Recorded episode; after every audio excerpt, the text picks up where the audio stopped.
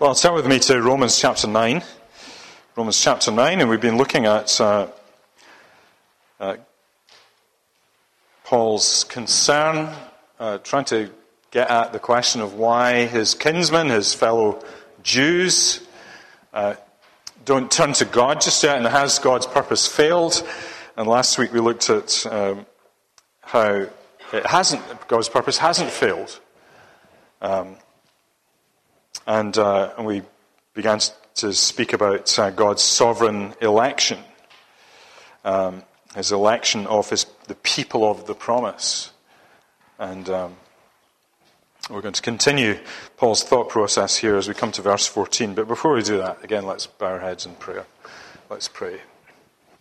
Lord our God, uh, again we thank you for the word, and we pray that uh, by your Spirit you would come and make it live to us. Uh, make the book live, we pray. In Jesus' name. Amen.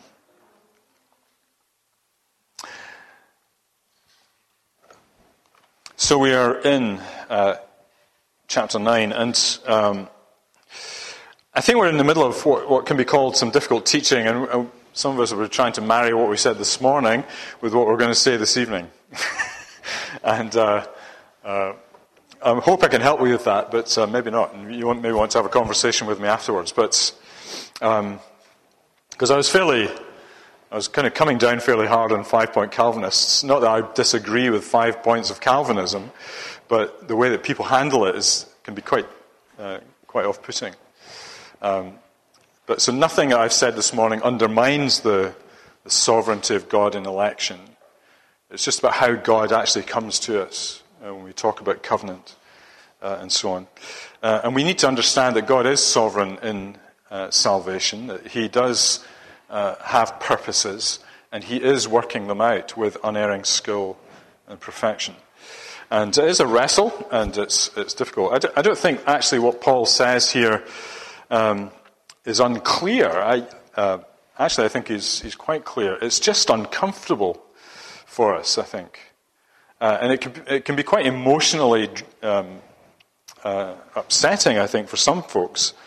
Um, and to, to, illustrate the emotional reaction to it, um, I, was, I was meeting with some other pastors this week, and uh, a meeting where we, we talk about our sermons and what we're going to preach on. And uh, uh I was talking about this passage this week, and uh, one of the pastors there from us church in Birmingham said, "Oh yes, I, I, preached on the doctrine of election from the Gospel of John, not not this passage, but from the Gospel of John."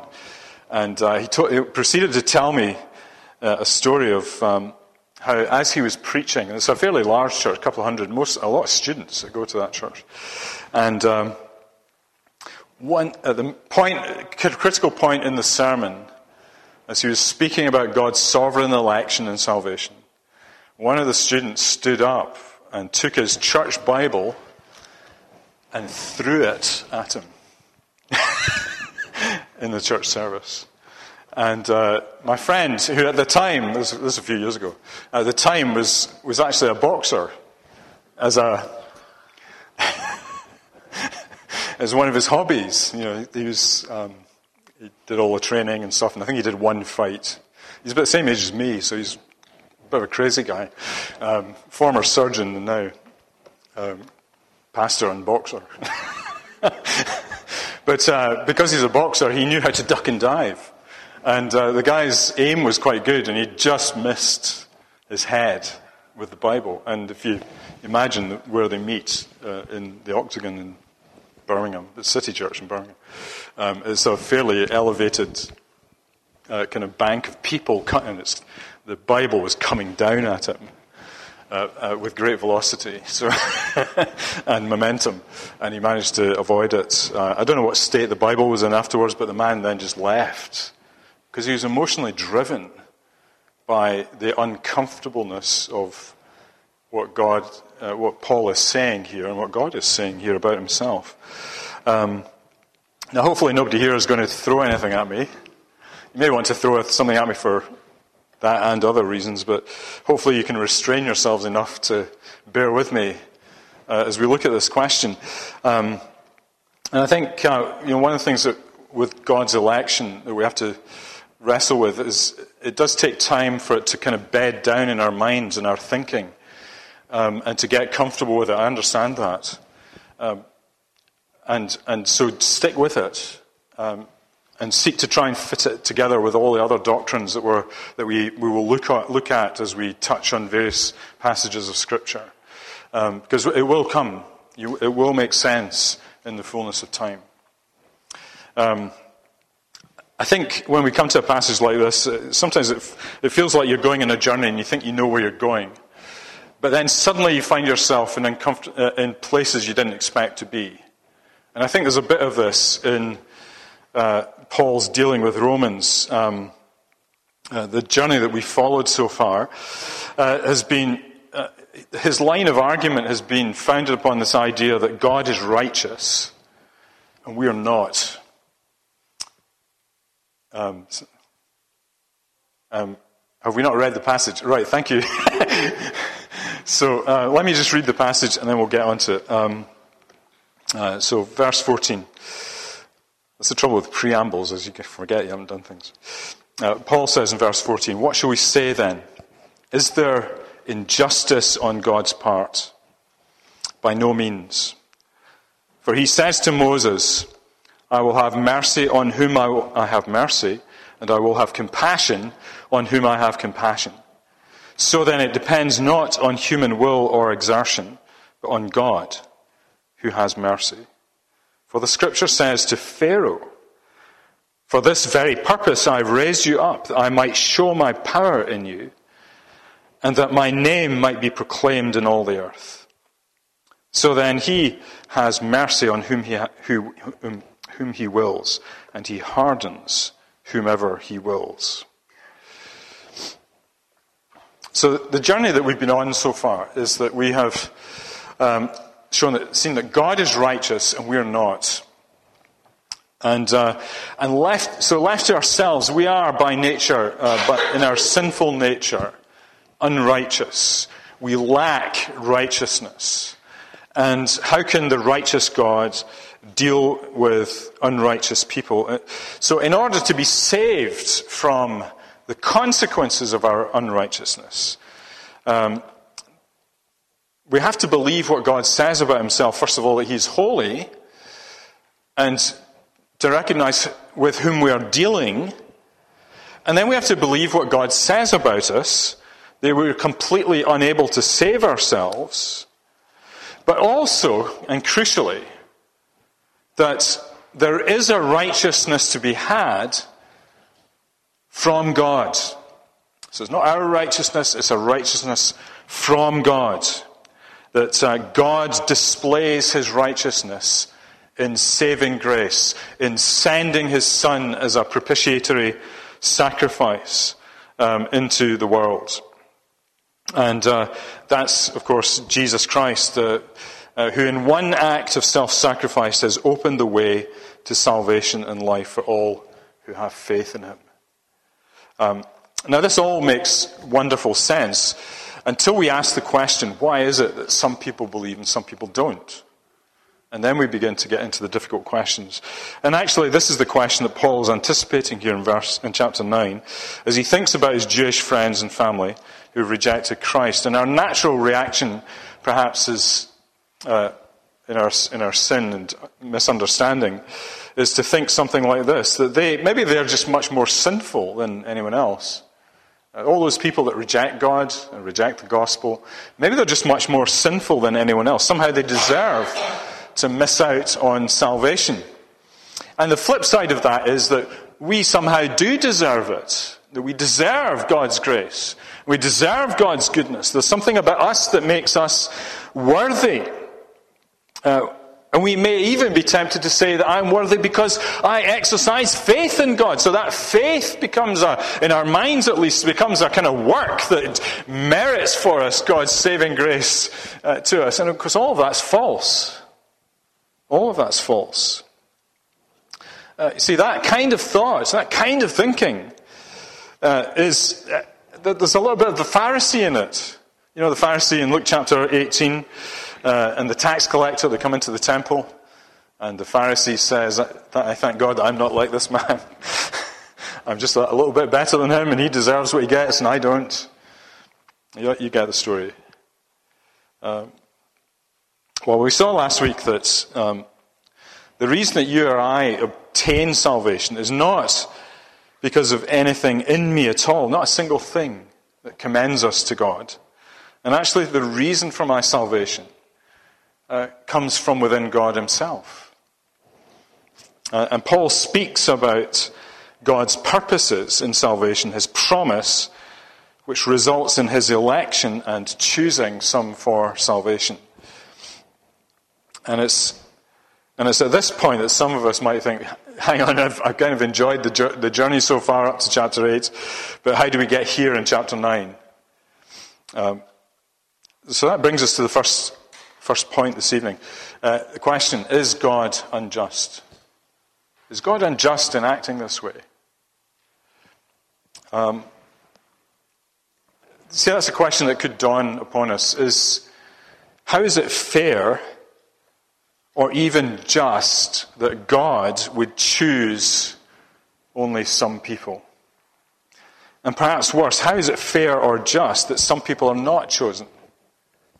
Um, and, what's, and, and, what therefore is their, is their fate? Um, especially, you know, if like the Jews, there are people who've had so many privileges in their personal history. Uh, you know, the Jews had um, all the, the, covenants and the promises, the worship and uh, the law and so on, and the patriarchs. Um, there are many people today who have many privileges and yet don't seem to come to, to faith in Christ and don't seem to be saved.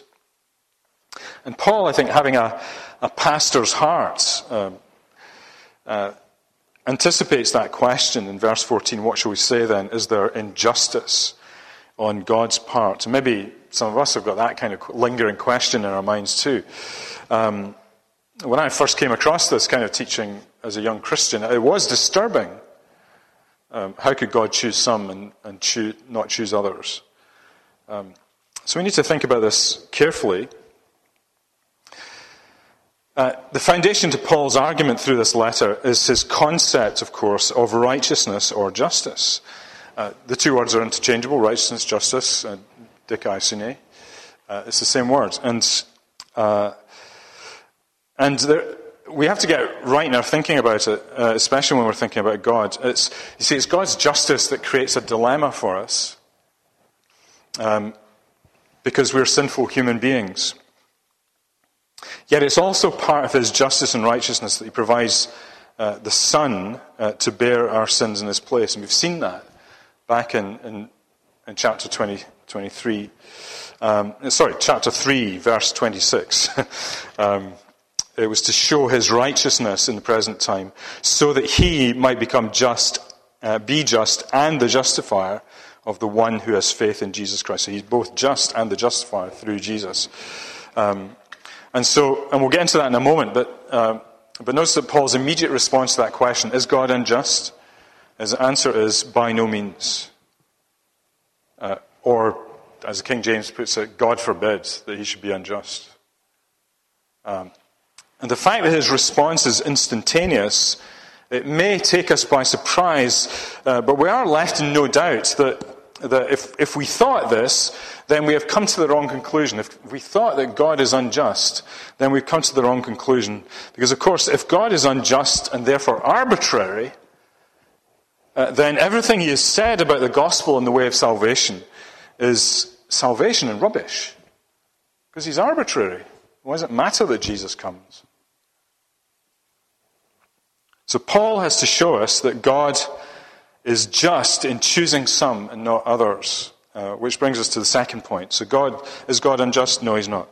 But secondly, salvation is of God's mercy. Verses, and we're looking at verses 15 and 16, particularly. And this is how Paul answers the justice question. He turns to the mercy of God. And as he often does, he, he turns to Scripture. Uh, which for, for Paul is the Old Testament. And so he turns to the Old Testament and he quotes from a statement from Exodus uh, 33, uh, verse 18, I think. I haven't listed it down. I'll find it in a second. Uh, but Paul says, He says to Moses, I will have mercy on whom I have mercy, and will have compassion on whom I will have compassion. Now, the background to this story in Exodus 33 is that Moses has led the people of Israel out of Egypt and they've come to Mount Sinai. So Moses has now gone up to the top of the mountain and is receiving the Ten Commandments. Meanwhile, down at the bottom of the mountain, uh, Aaron, Moses' brother, and many other people decide that they're going to create an idol. And they're going to dance around it. And they're going to describe it as well, we're worshipping the Lord. And so they go about this, and it's, it's, it comes from their time in Israel, in, in Egypt.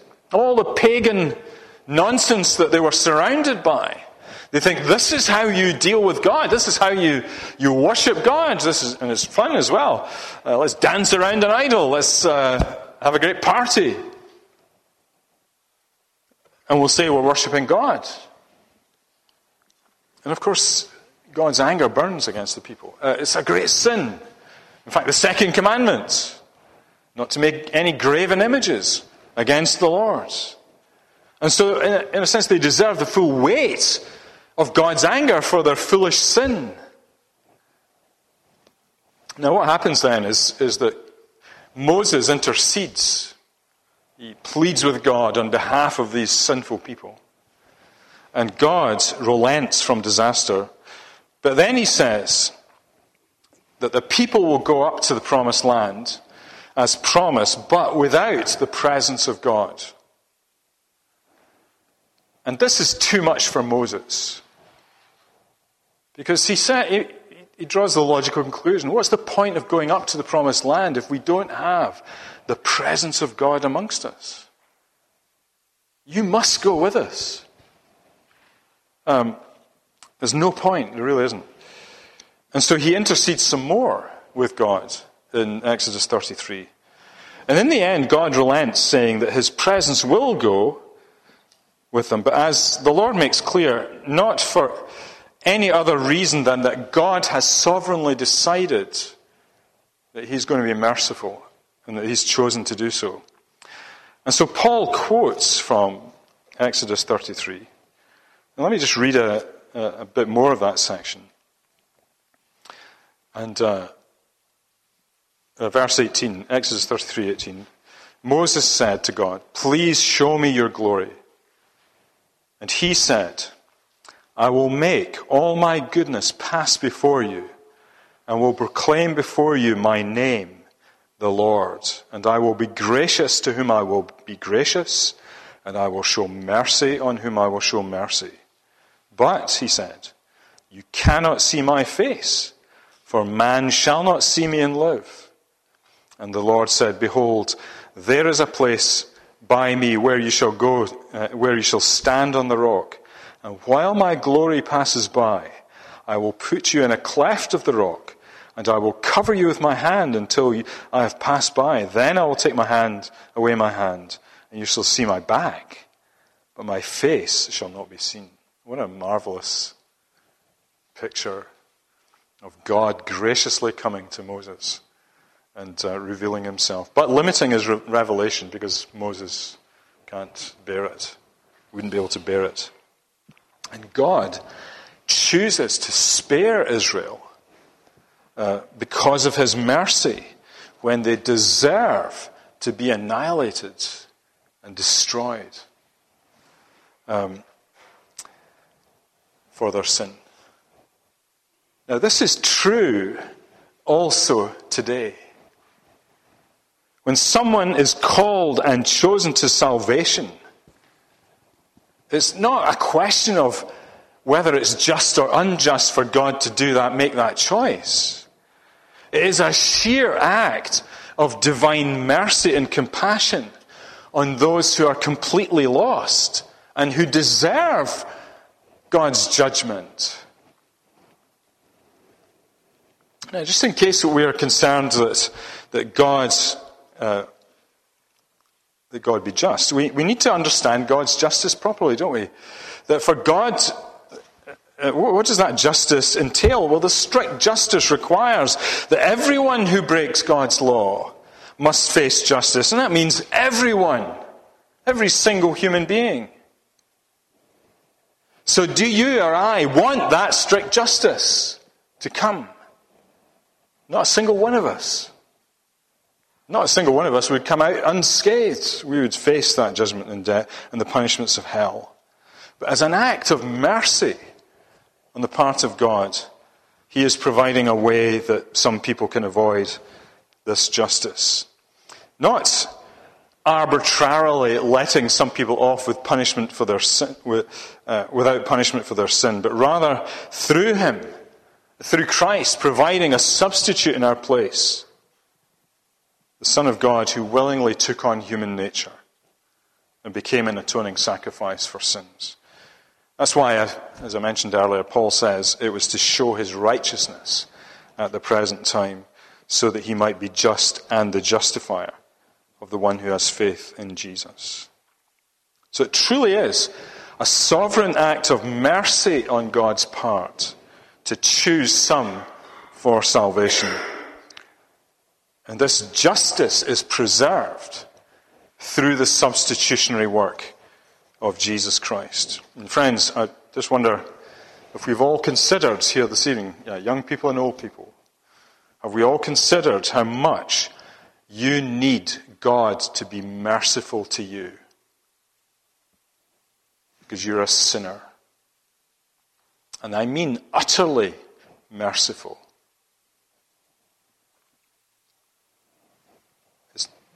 God is not impressed in any way at all with your qualifications. And all that needs to happen here is He makes up the difference. You know, I, will provide all this and all my goodness. And God will provide mercy to cover the gap.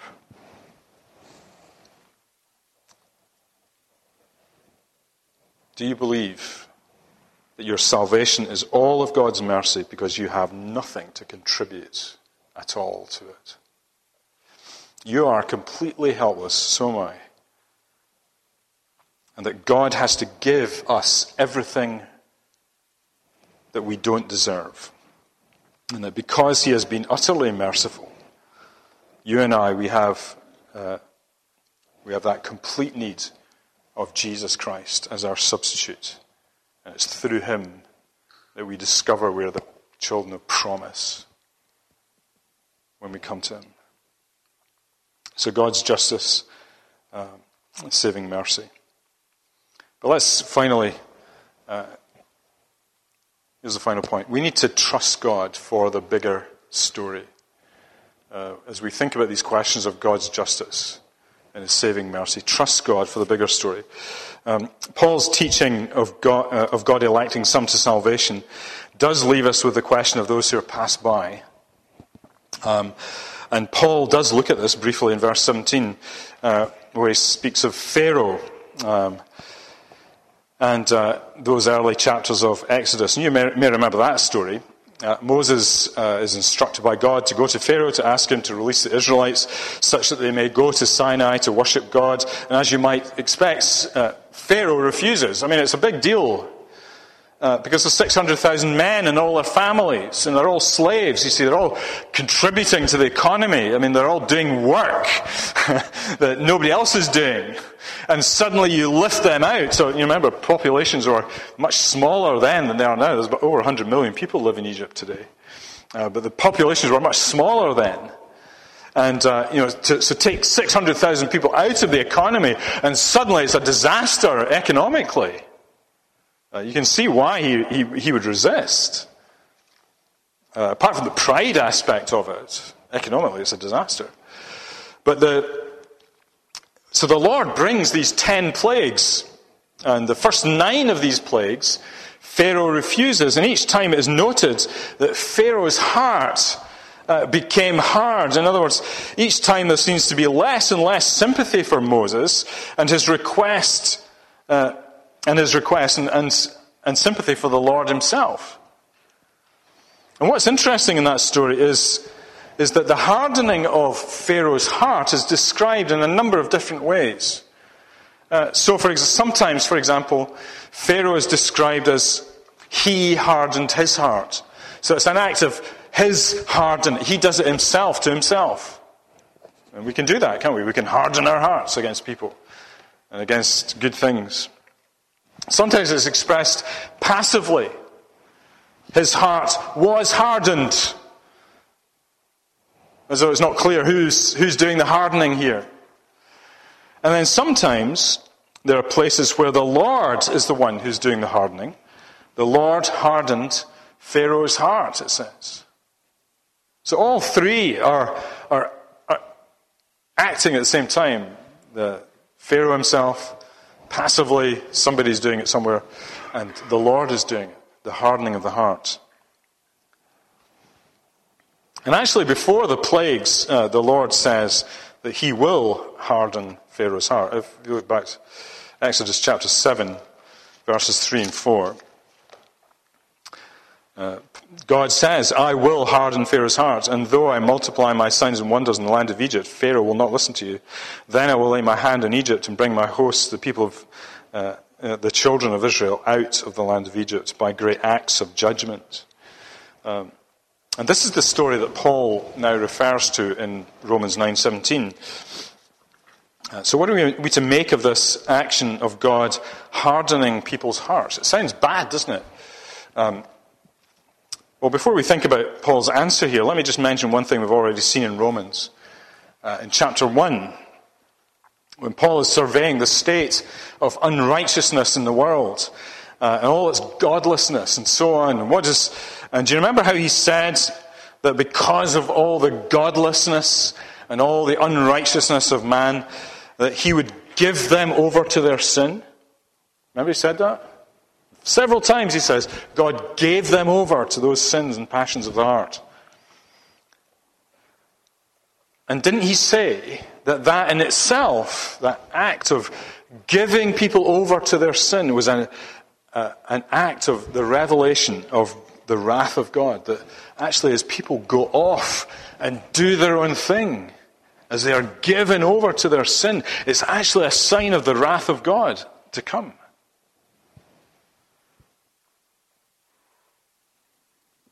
And it's interesting because the wrath of God is, uh, first of all, seems to be giving people what they want. And what we noted then about the uh, uh, uh, about that in the economy of God is that every single person who loves sin and rejects God and rejects God. And, and they're permitted for a time to indulge themselves uh, because God gives them what they want. And actually, I think that takes us by surprise because we recognize that God is right to hold them to account. So, why would God do that? Well, what we see in chapter 1, therefore, is the progressive hardening of people's hearts against God as they indulge themselves in their sins. So, God is hardening hearts as He gives them over to sin. And yet, at the same time, what are people doing? They're wanting to sin. They're, they're not doing anything they don't want to do. And so they're hardening their own hearts. And seen in this light, it's no surprise then that Paul, by chapter 9, is up front about the agency of God in this. He hardens hearts, he hardens all hearts. And it's part of the prelude to judgment for sin. However, Paul is actually doing something interesting here. He, he lifts our eyes to the bigger picture that is much more important than all of that. Because the key thing about Pharaoh being raised up in this way is what he says in verse 17, the second half of verse 17. For this, for Scripture says to Pharaoh, For this very purpose I have raised you up, that I might show my power in you, that my name might be proclaimed in all the earth. Now, how is that the case? Because in the midst of the resistance of a powerful, godlike man, the Lord saved a people from slavery into freedom. As that heart was hardened, it demonstrated the glory of God in salvation with Israel. But that was just a picture. The Old Testament was, was a picture of something greater that's going to come. Because there is a greater exodus. That's what Jesus says in Luke's Gospel in the, the Mount of Transfiguration. I, um, there is a departure. I will depart. I will exodus with my. And he will do that with his people as he speaks in his transfiguration. And Jesus Christ leads people who are chosen of God out of slavery and, and the darkness of the power of sin and Satan into the light of the freedom of his kingdom. And the glory of salvation comes to men and women. And so the resistance that people are, are that you see all around us, as people indulge themselves in their sins, as they're given over to their sins, God, in the middle of all of that, is saving people out of darkness into light, so that His glory is shown in the church of Jesus Christ as people are saved. You see, it's in the midst of the, the messy melee of this world that God is in the business of saving people and displaying his power to the world. Not a power that's political or financial, but the kind of power that makes and sustains people who have as the burden of their hearts the worship and the glory of God. And it, he does all that in the midst of a world that makes it hard and difficult for them. Friends, we're called here to keep our eyes on this great picture of God's saving purposes. Of this God who is in the business of saving people out of a messy world. God is hardening the hearts of people, ready for the judgment that they deserve. Yet in his power through Christ, he is able to save some, even many, for his name's sake. Have we been saved today? Have you been saved? Have you come to faith in Jesus Christ? Have you been rescued by the wonderful gospel of Christ? Have you received the Jesus Christ that is presented to you in these pages by faith alone? Have you received him? And rested on him. That was the message that Paul preached. For all the discussions about the sovereign election of God, he still went into the world and preached that gospel. Come to Jesus and be saved. He went to all the people that he could. He preached to all that he could. He invited them to believe and trust in the Lord Jesus and be saved. It was one, it was and is God's method of bringing about the salvation of his chosen ones in the midst of all the hardening that's going on around us. And here's one final point How do you know that you are chosen? That's a question. I have people who, who are believers, but they come to me and say, How do I know that I'm, I'm actually chosen of God? Well, the answer is a very simple one. You know you're chosen of God when you hunger and thirst after Jesus Christ and you go to Him and you find Him and He never turns you away. That's how you know you're chosen. Not because of some abstract idea that God's got a book in heaven. He, he does, but, you know, we don't worry about that. We say to people, Come. Come to Jesus. And when they come, we say, You're chosen of God. What a blessed thing. The saving work of God. Let's pray together. Father, thank you for your wonderful gospel. And there are many hard questions that uh, linger in our minds, and maybe we haven't answered all of them today. But Father, we thank you that we can trust you in the midst of all, all of our uncertainty. That there are some things that are absolutely certain that we can rest on. Jesus Christ came for sinners, and we rest on him. And we pray you grant to us that assurance that we have indeed been saved. We are indeed chosen that we are the objects of your love and mercy. We pray in Jesus' name. Amen.